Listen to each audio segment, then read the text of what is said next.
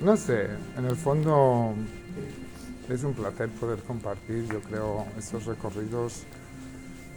en este espacio que le llamamos Sabadell y que cada día se está transformando y que con esto, con esta voz que compartes, pues yo creo que ayuda también a esa transformación. En la ciudad de Sabadell yo creo,